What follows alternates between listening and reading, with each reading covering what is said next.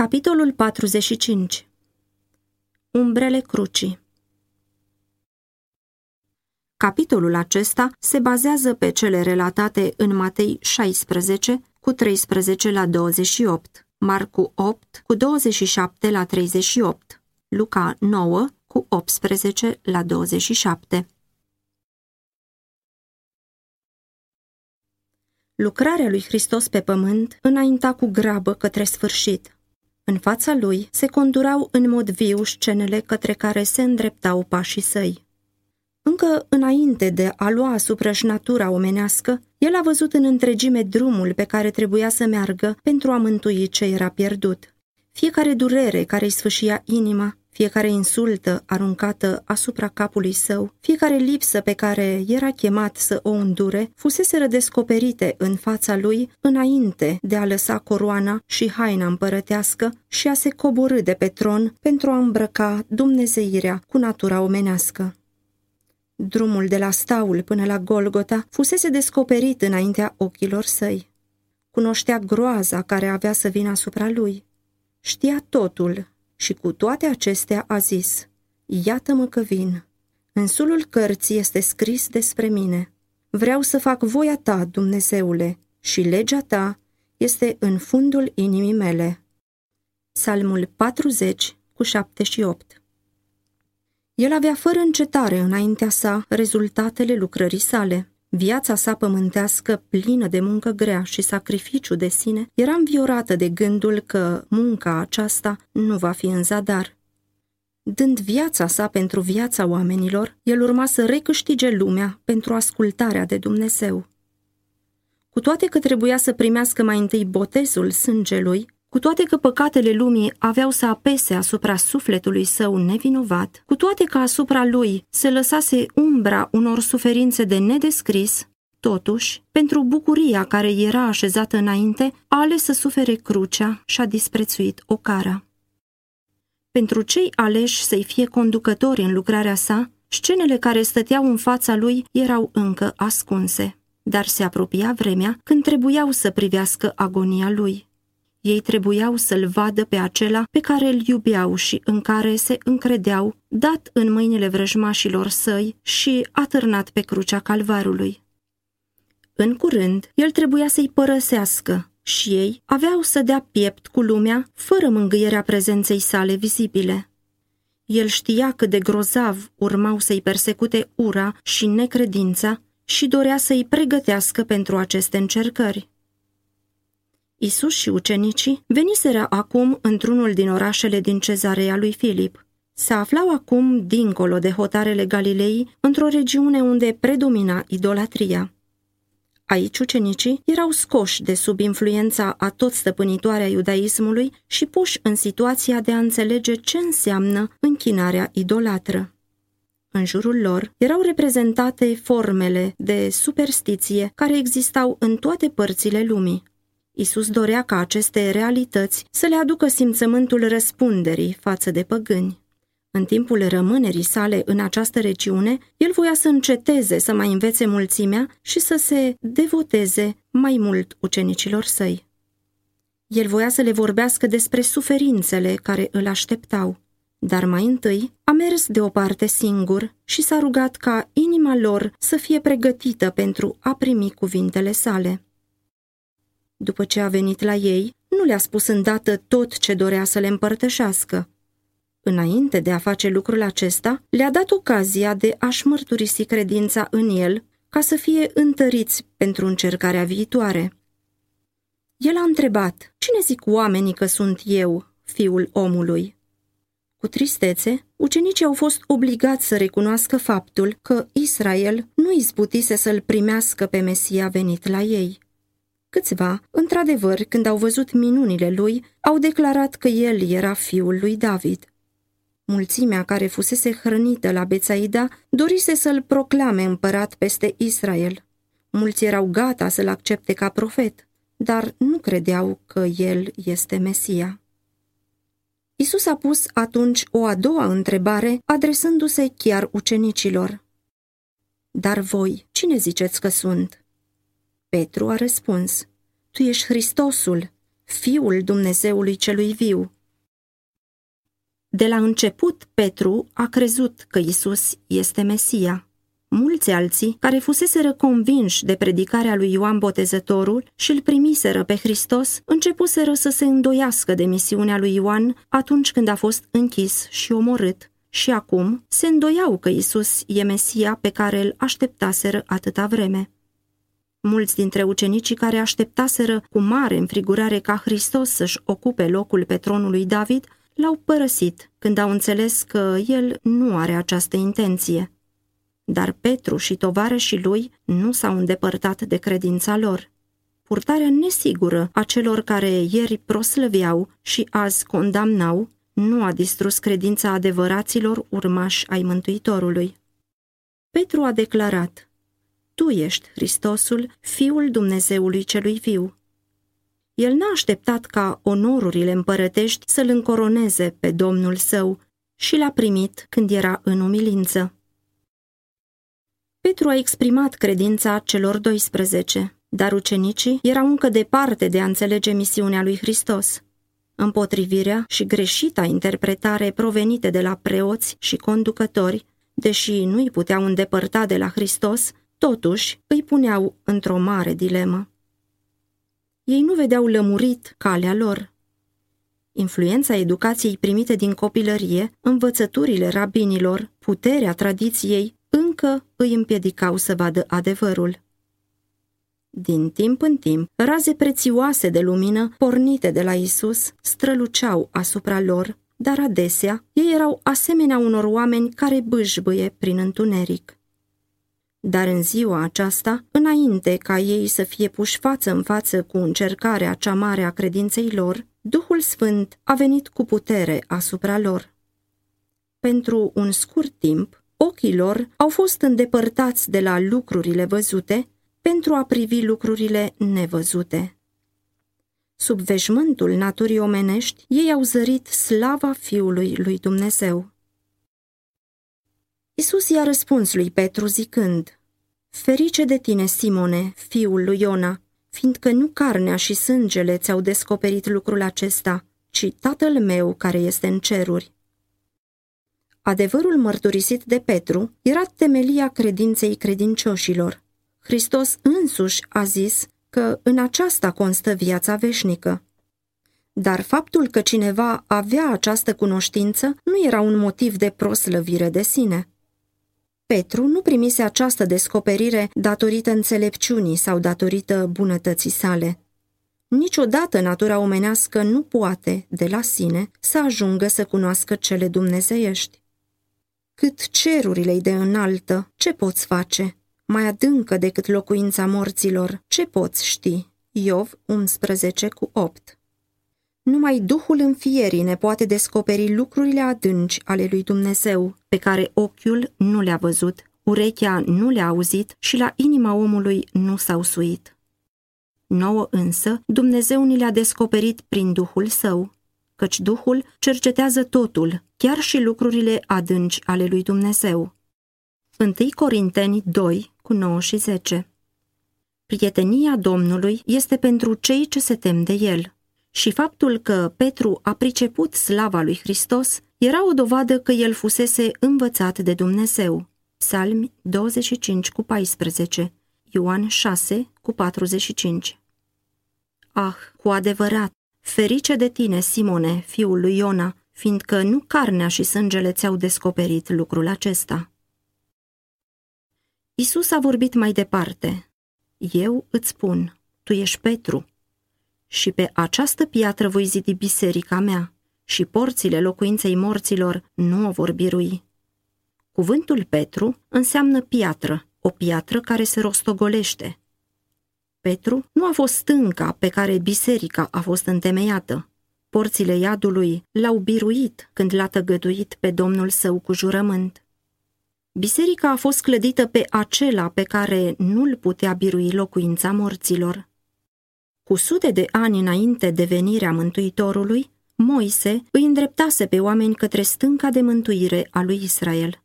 Salmistul cântase despre stânca puterii mele. Isaia a scris, așa vorbește Domnul Dumnezeu, iată, Pun ca temelie în Sion o piatră încercată, o piatră de preț, piatră din capul unghiului clădirii, o temelie puternică. Deuteronomul 32 cu 4, Psalmi 62 cu 7, Isaia 28 cu 16. Petru însuși, scriind prin inspirație, aplică această profeție la Isus. El zice, Dacă ați gustat în adevăr că bun este Domnul, apropiați-vă de El, piatra vie, lepădată de oameni, dar aleasă și scumpă înaintea lui Dumnezeu. Și voi, ca niște pietre vii, sunteți zidiți ca să fiți o casă duhovnicească. 1 Petru 2, cu 3 la 5 Nimeni nu poate pune o altă temelie decât cea care a fost pusă și care este Isus. 1 Corinteni 3 cu 11 Pe această piatră, a zis Isus, voi zidi biserica mea. În prezența lui Dumnezeu și a tuturor ființelor cerești, în prezența oștilor nevăzute ale locuinței morților, Hristos a întemeiat biserica sa pe stânca cea vie. Stânga aceasta este El însuși, corpul său, frânt și zdrobit pentru noi. Porțile locuinței morților nu pot să biruie o biserică ridicată pe această temelie. Cât de slabă părea biserica în vremea când Hristos a spus aceste cuvinte. Era numai o mână de credincioși, împotriva cărora urma să se ridice toată puterea demonilor și a oamenilor răi. Cu toate acestea, urmașii lui Hristos nu trebuiau să se teamă. Întemeiați și clădiți pe stânca puterilor, ei nu puteau să fie doborâți. Timp de șase mii de ani, credința s-a zidit pe Hristos, timp de șase mii de ani, torentele și furtunile mâniei satanice au lovit în stânca mântuirii noastre, dar ea a stat neclintită. Petru a exprimat adevărul care este temelia credinței bisericii și Isus l-a onorat acum ca pe un reprezentant al întregului corp al celor ce cred. El a zis, îți voi da cheile împărăției cerurilor și orice vei lega pe pământ va fi legat în ceruri și orice vei deslega pe pământ va fi deslegat în ceruri. Expresia cheile împărăției cerurilor se referă la cuvintele rostite de Hristos. Toate cuvintele din Sfânta Scriptură sunt ale sale și sunt cuprinse aici. Cuvintele acestea au putere să închidă și să deschidă cerul. Ele fac cunoscute condițiile în care oamenii sunt primiți sau lepădați. În felul acesta, lucrarea acelora care vestesc cuvântul lui Dumnezeu e un miros de viață spre viață sau de moarte spre moarte. Lucrarea lor aduce după sine rezultate veșnice. Mântuitorul nu a încredințat lucrarea Evangheliei numai lui Petru. Mai târziu, repetând cuvintele spuse lui Petru, el a aplicat direct la biserică. Și același lucru l-a spus în fond și celor 12 ca reprezentanți ai corpului credincioșilor. Dacă Isus ar fi dat o putere specială unuia dintre ucenici mai mult decât altora, nu i-am fi găsit așa de des certându-se cine să fie mai mare. Ei s-ar fi supus dorinței Domnului lor și l-ar fi onorat pe acela pe care el îl alesese. În loc de a rândui pe unul ca să fie mai mare peste ceilalți, Hristos le-a zis ucenicilor, Voi să nu vă numiți rabi, să nu vă numiți dascăli, căci unul singur este dascălul vostru, Hristosul. Matei 23 cu 8 și 10 Hristos este capul oricărui bărbat.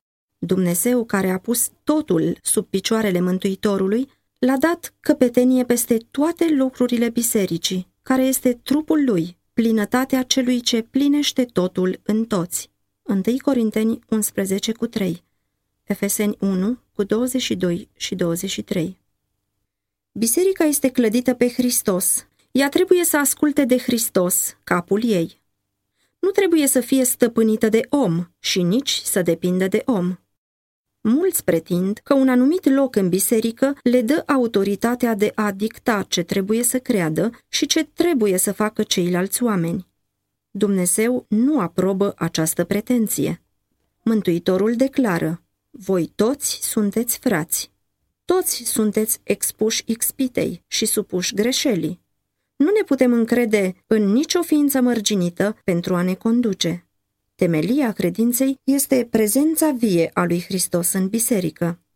În aceasta poate să se încreadă și cel mai slab, iar aceia care se socotesc cei mai tari se vor dovedi cei mai slabi, dacă nu fac din Hristos ajutorul lor.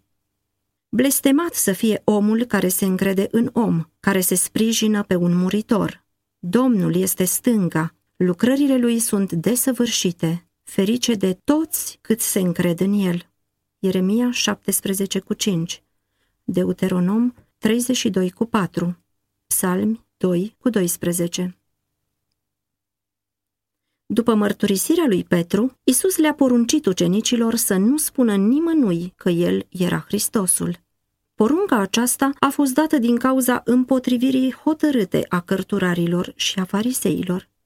Mai mult încă, oamenii, chiar și ucenicii, aveau o părere greșită despre Mesia, astfel că o vestire a lui în mod public nu le-ar fi dat o idee adevărată despre caracterul sau lucrarea lui.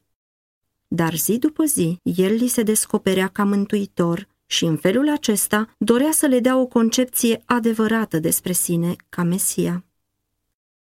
Ucenicii încă mai așteptau ca Hristos să guverneze ca un domnitor vremelnic. Deși își ascunsese atâta vreme intențiile, ei credeau că el nu va rămâne întotdeauna în sărăcie și în umbră. Se apropia timpul când el trebuia să-și întemeieze împărăția. Că ura preoților și rabinilor nu va fi niciodată biruită, că Hristos va fi lepădat de propria națiune, condamnat ca înșelător și răstignit ca răufăcător. Gândurile acestea nu încăpuseră niciodată în mintea ucenicilor. Dar ceasul puterii întunericului se apropia și Isus trebuia să le dezvăluie ucenicilor lupta ce trebuia să vină. El era trist atunci când vestea mai dinainte încercarea. Până aici, el se reținuse să le spună ceva cu privire la suferințele și moartea sa.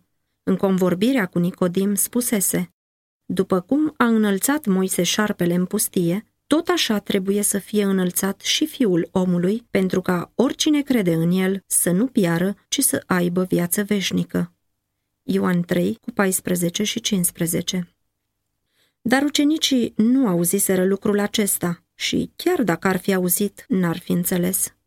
Acum însă fuseseră cu Isus, ascultaseră cuvintele lui, văzuseră faptele lui până când, neținând seama de împrejurările umile în care se afla, sau de împotrivirea preoților și a poporului, s-au putut uni să mărturisească împreună cu Petru.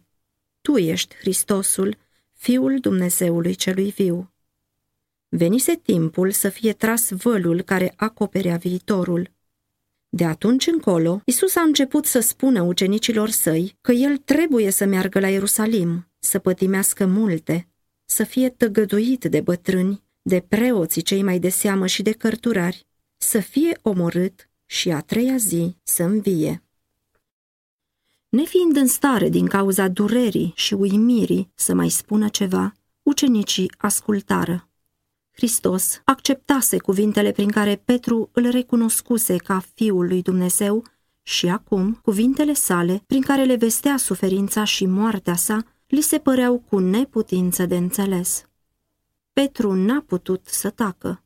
El s-a agățat de domnul său, voind parcă să-l tragă înapoi de la ce avea să-i se întâmple în curând și a zis Să te ferească Dumnezeu, Doamne, să nu ți se întâmple așa ceva. Petru îl iubea pe Domnul, dar Isus nu l-a lăudat pentru faptul că dădea pe față în felul acesta dorința să-l apere de suferință. Cuvintele lui Petru nu erau de natură să-l ajute și să-l mângâie pe Isus în greutățile și încercările de față. Ele nu erau în armonie cu planurile pline de har ale lui Dumnezeu pentru o lume pierdută și nici cu lecția de jertfire de sine pe care Isus venise să o dea prin exemplul său. Petru nu voia să vadă crucea în lucrarea lui Hristos. Cuvintele lui puteau să creeze o impresie cu totul opusă aceleia pe care dorea Hristos să o facă în mintea urmașilor săi și Mântuitorul a trebuit să rostească una dintre cele mai aspre mustrări care au pornit de pe buzele sale. Înapoi a mea, satano, tu ești o piatră de poticnire pentru mine, căci gândurile tale nu sunt gândurile lui Dumnezeu, ci gânduri de ale oamenilor. Satana încerca să-l descurajeze pe Isus și să-l întoarcă de la lucrarea lui, iar Petru, în iubirea lui oarbă, dădea glas ispitei. Domnul răutății era autorul acestui gând. Înapoi a acestui apel stăruitor era provocarea venită de la el. În pustie, satana îi oferise lui Hristos stăpânirea lumii cu condiția de a părăsi cărarea sacrificiului și umilinței. Acum înfățișa ucenicului lui Hristos aceeași spită. El căuta să fixeze atenția lui Petru asupra măririi pământești, pentru ca el să nu poată privi crucea spre care voia Isus să îndrepte privirea. Prin Petru, satana arunca din nou ispita asupra lui Isus, dar Mântuitorul nu a luat seama la ea. Gândul îi era la ucenicul său. Satana se așezase între Petru și Domnului pentru ca inima ucenicului să nu fie mișcată la vederea umilirii lui Hristos pentru mântuirea lui. Cuvintele lui Hristos nu au fost rostite către Petru, ci către acela care încerca să-l despartă pe Petru de răscumpărătorul lui. Înapoi a mea, satano, nu te mai așeza între mine și servul meu rătăcit. Lasă-mă să stau față în față cu Petru, ca să-i pot descoperi taina iubirii mele. Petru a înțeles cu greu această învățătură amară și anume că drumul lui Hristos pe pământ trecea prin luptă și umilință. Ucenicul se dădea înapoi în fața părtășiei cu domnul său în suferință. Dar în văpaia focului din cuptor, el trebuia să învețe binecuvântarea adusă de aceasta. Multă vreme după aceea, când ființa lui atât de activă era aplecată sub povara anilor și a muncii, a scris Preiubiților, nu vă mirați de încercarea de foc din mijlocul vostru, care a venit peste voi ca să vă încerce, ca de ceva ciudat care a dat peste voi. Din potrivă, bucurați-vă, întrucât aveți parte de patimile lui Hristos, ca să vă bucurați și să vă veseliți și la arătarea slavei lui. 1 Petru 4, cu 12 și 13 Isus le-a explicat acum ucenicilor săi că viața lui de abnegație era un exemplu pentru ceea ce trebuia să fie viața lor. Chemând în jurul său, împreună cu ucenicii, pe oamenii care se apropiaseră, el a zis, Dacă voiește cineva să vină după mine, să se lepede de sine, să-și ia crucea și să mă urmeze.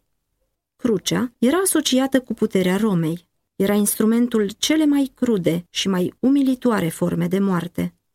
Criminalii cei mai decăzuți erau puși să-și poarte crucea până la locul de execuție și adesea, când urma să le fie pusă în spinare, se împotriveau cu disperare până când erau biruiți și instrumentul de tortură le era legat în spinare. Dar Isus le-a poruncit urmașilor săi să-și ia crucea și să o poarte după el. Pentru ucenici, cuvintele lui, deși slab înțelese, arătau că trebuie să fie supuși până la cea mai mare umilință, supunere până la moarte pentru numele lui Hristos. Cuvintele lui Hristos n-ar fi putut să descrie mai bine ce înseamnă o totală predare de sine. Pe toate acestea, el le primise pentru binele lor. Isus nu socotise cerul un loc de dorit atâta timp cât noi eram pierduți. El părăsise curțile cerești pentru o viață de înjosire și insultă și o moarte rușinoasă. El, care era bogat în comorile neprețuite ale cerului, s-a făcut sărac ca prin sărăcia lui noi să putem fi îmbogățiți. Noi trebuie să mergem pe cărarea pe care a mers el. Iubirea față de sufletele pentru care a murit Hristos înseamnă răstignirea eului, de aici înainte, cel care este copil al lui Dumnezeu va privi la persoana sa ca la un inel de legătură în lanțul aruncat pentru salvarea lumii, una cu Hristos în planul milei sale, mergând înainte cu el pentru a căuta și salva pe cei pierduți. Creștinul trebuie să-și dea seama întotdeauna că s-a consacrat lui Dumnezeu și că trebuie să descopere lumii pe Hristos în caracter. Sacrificiul de sine, simpatia, iubirea date pe față în viața lui Hristos trebuie să se arate din nou în viața celui care lucrează pentru Dumnezeu. Oricine va vrea să-și scape viața o va pierde, dar oricine își va pierde viața pentru mine și pentru Evanghelie o va câștiga. Egoismul înseamnă moarte. Niciun organ al corpului nu poate să trăiască dacă își mărginește activitatea numai la sine. Dacă inima nu va trimite sângele dătător de viață la mână și la cap, în curând își va pierde puterea. Asemenea sângelui dătător de viață, iubirea lui Hristos este difuzată în toate părțile corpului spiritual al lui Hristos. Noi suntem membre unii pentru alții și cel care nu vrea să dea va pieri. Și ce-ar folosi, zice Hristos, unui om să câștige toată lumea dacă și-ar pierde sufletul? Sau ce ar da un om în schimb pentru sufletul său? Trecând peste umilința și sărăcia timpului de față, el a îndreptat privirea ucenicilor către venirea sa în slavă, nu în strălucirea unui tron pământesc, ci în slava lui Dumnezeu și a oștilor cerului. Și apoi a zis, atunci va răsplăti fiecăruia după faptele lui. După aceea, pentru încurajarea lor, a dat făgăduința.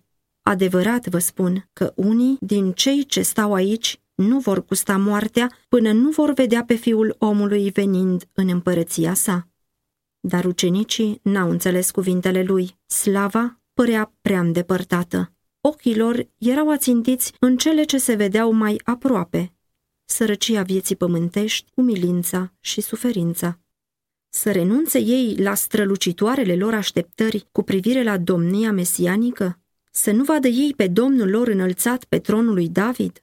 Să admită ei ca Hristos să ducă o viață de peregrin umil, fără adăpost, pentru a fi disprețuit, lepădat și omorât? Întristarea le apăsa inima, deoarece ei îl iubeau pe Domnul. De asemenea, Îndoiala se zbătea în gândurile lor, deoarece părea de neînțeles ca Fiul lui Dumnezeu să fie supus la o asemenea crudă umilință. Ei se întrebau de ce să meargă de bunăvoie la Ierusalim ca să suporte suferințele despre care el le vorbise. Cum putea să se resemneze cu o soartă ca aceasta și să-i lase într-un întuneric mai mare decât acela în care bâșbâiseră înainte de a li se descoperi? În ținutul cezarei lui Filip gândeau ucenicii, Hristos era dincolo de limitele puterii lui Irod și Caiafa. N-avea să se teamă de ura iudeilor sau de puterea romanilor. Pentru ce să nu lucreze acolo mai departe de farisei? Pentru ce era nevoie să se dea morții? Dacă avea să moară, cum putea să se întemeieze împărăția sa așa de bine încât porțile iadului să nobiruie? Pentru ucenici, lucrul acesta era cu adevărat o taină. Chiar acum călătoreau de-a lungul țărmului Mării Galilei către orașul în care toate speranțele lor aveau să se sfărâme. Ei nu îndrăzneau să discute cu Isus, ci vorbeau între ei încet și plin de întristare despre viitorul lor. Chiar în mijlocul îndoielilor s-au agățat de gândul că o împrejurare neprevăzută ar putea să împiedice soarta lor tristă, care părea să-l aștepte pe domnul lor. Astfel, ei au fost străpunși de îndoieli, speranțe și temeri timp de șase zile lungi, pline de mâhnire.